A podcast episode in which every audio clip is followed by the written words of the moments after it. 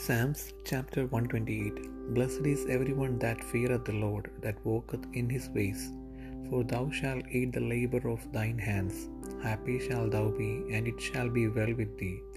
Thy wife shall be as a fruitful vine by the sides of thine house, thy children like olive plants round about thy table. Behold, that thus shall man be blessed that feareth the Lord. The Lord shall bless thee out of Zion, and thou shalt see the good of Jerusalem all the days of thy life. Yea, thou shalt see thy children's children, and peace upon Israel.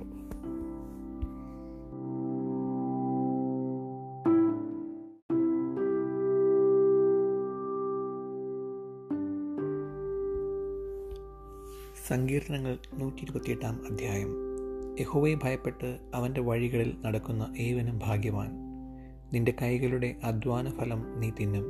നീ ഭാഗ്യവാൻ. നിനക്ക് നന്മ വരും.